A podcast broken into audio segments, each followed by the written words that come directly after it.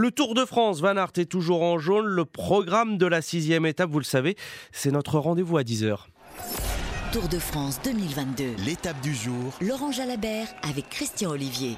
Et rebonjour messieurs. Rebonjour à toutes et tous, Laurent Jalabert, rebonjour. Bonjour. Présentation de la sixième étape qui conduit les coureurs de Binche à Longwy avec un crochet par la Belgique.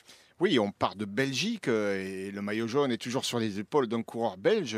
Lui-même n'en croyait pas ses yeux, ni même ses oreilles lorsqu'on l'a appelé au podium hier pour revêtir à nouveau ce maillot jaune. Et aujourd'hui, c'est une étape quand même fort accidentée. C'est la plus longue de ce tour, elle fait 220 km. Elle est très accidentée, il n'y a que trois côte répertoriée au Grand Prix de la montagne, mais par contre c'est un terrain en forme de tôle ondulée, surtout à l'approche de Longwy, euh, en Meurthe-et-Moselle, où euh, l'arrivée sera jugée euh, au sommet d'une côte d'un kilomètre 600. C'est pour les punchers, les sprinters ne devraient pas être au rendez-vous. Y aura-t-il une échappée pour aller au bout aujourd'hui? C'est possible, parce que les coureurs sont arrivés lessivés.